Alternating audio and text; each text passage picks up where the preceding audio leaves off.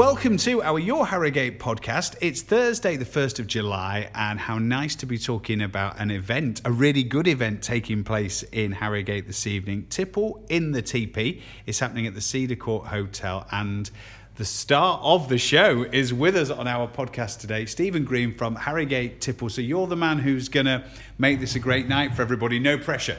Yeah, God. I- Well, I wouldn't say I- I'm the star of the show. I think Gin is the star of the show for this night. But uh, yeah, we had a we had a very successful one last month. It went down an absolute storm, and actually, it was just great to see an event happen again. I mean, it was it, you know it was a long time coming, and uh, yes, it went down very well, and hopefully tonight will be even better. Yeah, so so the the tell me if I'm right on this because Linda, the Minister of Fun from the Cedar Court, has, has told us a fair bit about this. So so the idea really is people come along. The, the teepee, by the way, looks great at the Cedar Court. So people come along. And there's gin and there's tapas, and then you're actually going to talk us through how these gins are actually made in Ripley. Yes, absolutely. Yeah, we the, we the, we there's a very few distilleries that actually make gin within the Harrogate region, and we, we are fortunate enough to do some fantastic gins. So as you said, they'll get they'll get tapas, they'll get free gin and tonics uh, from made by me personally. So we'll have a nice selection there. We've got four different gins altogether. We've got a premium, which is a classic gin. Then we've got a blueberry gin. We've got a, a gooseberry gin, and we've got a rhubarb uh, uh, a, a rhubarb gin. It might be called a rhubarb gin after after a couple, which is sort of getting in the mood. What that's what I was going to say. How how how obviously, uh, I mean, it's very easy when you're encouraged. Oh, have you tried tried that? Oh, I've got to try this. It's very easy, isn't it? And also the fact that we all haven't done loads of socialising. It's very easy to get loose, isn't it? At these at these sorts of things, in, in in a nice way, in a nice way. And then and then people will ask you questions, and people will kind of relax into that a bit. Yeah, absolutely. And it's one thing I always do because they don't want to hear me waffling on all night. You know, they want to drink first and foremost, let's face it. But I always throw it out to them. I'll say, look, is there any burning questions you want to ask? Because people are genuinely interested in what they're drinking, what the process is, you know, even down to why have you got an otter uh, as your logo, you know, why Harrogate, uh, why do you use Harrogate spring water? So there's, there's, a, there's a lot of interest there. And people love local. I mean, more than more than most places, do they? People love the fact that things are locally produced. Hundred percent. Even more so now with what we've gone through in the last year, uh, it really resonates with people that independence and, and knowing where your product's from. I think that's massively important now moving forward. And with that, we we have that in abundance. You know, we, we as I said, we, we make it with Harrogate spring water, which we all know. Uh, we're, we're, our distillery is here in Ripley Castle, the estate, which is, as we all know, five minutes away from from Harrogate. Um, so yeah, it's it's it, we- we've got the ingredients, and and, and, and, and people like that. The, the, you know, they want to know where their products from. Yeah, absolutely. So, so the story of, of Harrogate Tipple. So, so you're based basically in the grounds uh, at Ripley Castle, and and we'll, we'll we'll talk about we'll talk about the the the school and the shop and all those things in a second. But but to go back to to the history of Harrogate Tipple. So you started nearly five years ago. Yeah, yeah, just over five years ago, uh, we started. Um, I, I used to work in TV and film in London, moved here eight years ago. I was fortunate to uh, spend a, a, a lot of time filming with Bacardi, the, the big drinks giant who make rum. Uh, I spent some time in Mexico with those guys, America, around the world basically, meeting these fantastic master distillers who handed the recipe down, filmed all these lovely distilleries, fell in love with it then, and uh, cut a long story short, I was on a, another film assignment in Moscow, sat at a bar in a hotel bar, and I ordered some water, and I was served Harrogate spring water, and it was bang. That was that light bulb moment of wow, I'm all the way here in Moscow. I've just moved to this fantastic place called Harrogate, which we all know and fell in love with, and I'm getting served Harrogate spring water. So that that was, as I said, the big light bulb moment for me. So to move from the film and TV world into into the gin world, you must have to have you must have had to have a, a passion and interest to start with. Yeah, drinking. Yeah. Good. Yeah. So anyone, any of us can do it. Um, so, so, so it's but it starts with you must have been the kind of person who were you always interested in, you know, say for example you're drinking a gin or, or a red wine or whatever. Were you always someone who, who took that extra interest? Yeah, massively. In fact. Uh, what I originally set out to do was set up a brewery here in Harrogate. Yeah. Um, I'm very much into my beer and most alcohol. There's a, there's a theme here. Uh, and actually, Sally, my wife, she grew up in Brazil and she was surrounded by um, expats drinking gin and tonics. Yeah. So that's where that came in. I didn't know much about gin at the time, funnily enough. So what we did, we set out and, and found a master distiller that knew what they were doing. And uh, thank God we found Tom Nichol, uh, who we call affectionately Gin God here in the company. Uh, he he spent 42 years at Diageo, and he made all the Tanquerays, yeah. Tanqueray 10, you know, world famous gins, and we got him on him him him, him on board, which was uh, yeah great. And and how how difficult is it? Because we're sort of we're almost sort of flippantly saying you know the gin is made here in, in Ripley. How difficult is it to set all that up? Is it straightforward, or, or is there quite a lot of blood, sweat, and tears? I was literally, you took the words out of my mouth, blood, sweat, and a lot of tears. It, has been a very hard journey. Um, we've put a lot of work into it because it is, you know, it's a small company. Um, we don't have any big backers, any investors. It, uh, you know, we, we've done everything off our own back, myself and Sally. Uh, but we've got an incredible team. We've got Andrea, who's just unbelievable. Paul, our shopkeeper. We've got Rob who's just joined us. We've got we've got a really lovely little team, and I think that massively helps. And if you're passionate about something, then you know it's going to work. Yeah, absolutely. And and in terms of where we are now, so so in the grounds of Ripley Castle, you've just opened a shop and a gin school. So tell us a bit about that. Yeah, so um, this came about only um, about five months ago. We had actually um, set about having our gin school in the garden walls itself, but um, unfortunately the roof was falling down so we were given this space which is a fantastic space as you can see now. Um, you know we're, we're, it used to be the gift shop of Ripley Castle.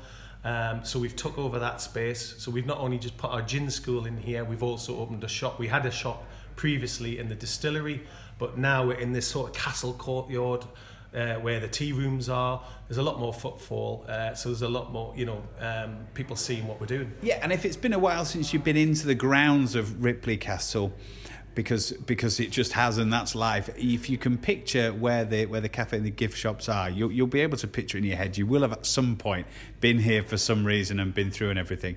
And actually, you always think of gift shops as selling kind of bookmarks and pens with rubbers on the end. So I think the idea that you can get some gin without a doubt. And that's what you could get previously here.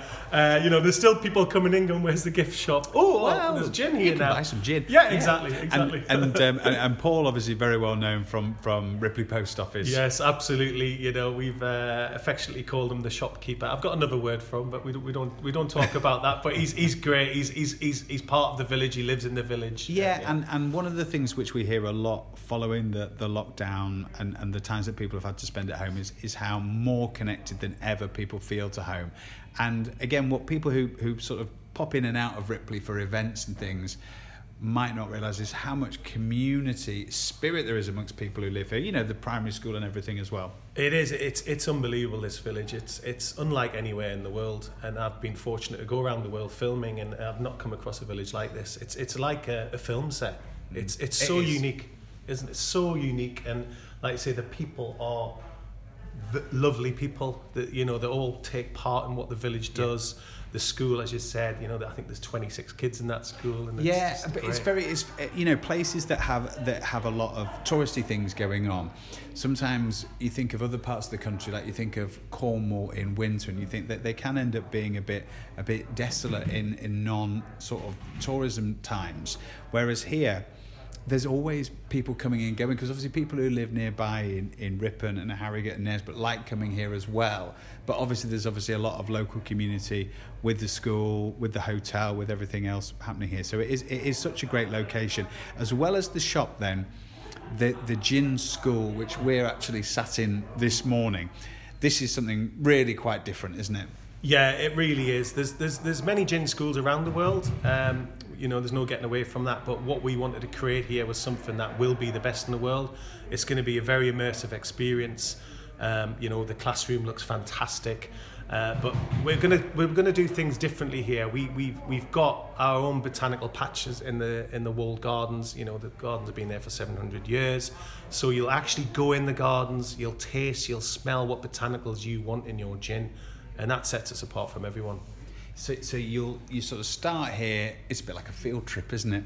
Uh, you, you'll start here in the classroom, but then you actually go off and pick. So that's picking from what you like the smell of, what what you like the look of, what you might grow yourself. Absolutely, it's just like putting a recipe together. I guess even at home, you know.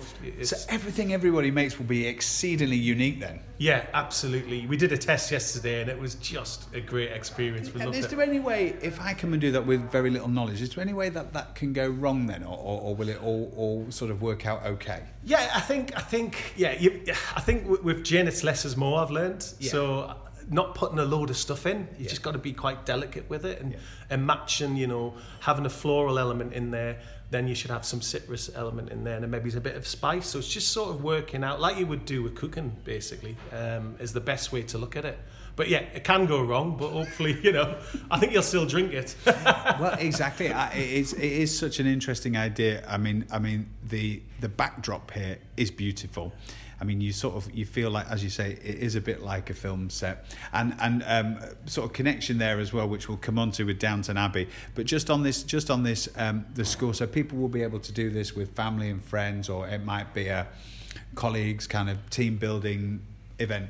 Yeah, massively. Corporate dues, uh, hen do, stag yeah. dues, you name it. We've got 12 stations in here. It's like an old classroom. Actually, these tables are from a science classroom. Um, you'll, you'll start at the distillery. You just need a blackboard in here, don't you, to be honest? We've got black walls anyway. Yeah, and uh, these these old charts are from from a uh, from a 1940 school. And in terms of talking of like the word school, then it, do people have to? I know this sounds silly, but do people have to pay attention? You know, have you actually got to learn to get it right? Yeah, yeah, absolutely. I think that's going to be hard when there's 12 people in, especially if on a hen do. On a hen do, yeah, yeah. I think. Or yeah. there is stag do's as well, but yeah, I think girls will we'll we'll get a little bit giggly in here, you know. So we've got we've got to keep our eye on that. But they have to listen. Obviously, you know, for the knowledge, it's important. But you are going to be greeted with a gin and tonic. You're going to have three gin and tonics throughout the time you're here. You're going to go to the distillery, see the big stills where it's made first yeah. and foremost, and then come here, drink more and drink more and make some. Yeah, yeah very good, very good. And when does it all open from then? I hope we were supposed to open this week. Uh, obviously, we're just waiting for um, Is this 19th a Freedom Day. Yeah, yeah, Freedom yeah. Right. Well, we'll have a word with Boris for you. Thank you. And and um, mention Downton Abbey. There is a connection.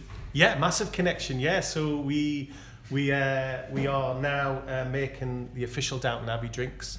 So we make a whiskey, a gin, uh, two gins actually, a rhubarb gin and a, and a premium gin, uh, which we're exporting to Australia, China, the US, and now Canada. Yeah, and there's another Downton Abbey film in the not too distant future, and obviously a local connection to here as well. Oh, massively, massively. I mean, the Ingilby's are always mentioned in the show. You know, Ripon's mentioned in the sh- every every episode, and obviously the last film was filmed just up the road at Harewood House. Yeah. And yes, we've got the new film Downton Abbey 2 coming out this Christmas, which yeah. is really exciting. So, so Harrogate Tipple going around the world?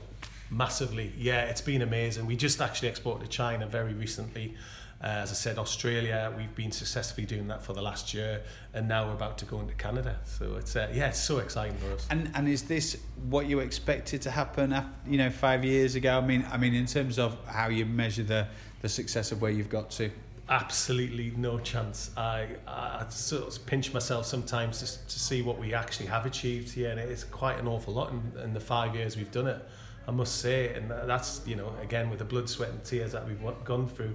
But it's very rewarding now. I think if you get past five years, then you know you've done something well, and and just seeing you know seeing us around the world is just it's it's so rewarding. It really yeah. is. Yeah. Well, enjoy the Cedar Court TP this evening, the Tipple and the TP. Thank you so much for your time and telling us all about it, and best of luck for the uh, the Freedom Day on the 19th of July. Thank you so much, Nick. So there you go. Big thanks to Stephen from Harrogate Tipple for being our special guest tonight. Go and see them in their shop at Ripley or go along tonight to the Tipple in the TP at the Cedar Court Hotel. Big thanks to Hacks who sponsor the Your Harrogate podcast. And the biggest thanks of all, thanks to you for listening. We're going to be back tomorrow with a podcast all about volunteering in Harrogate. So I look forward to catching you then. In the meantime, have a lovely day.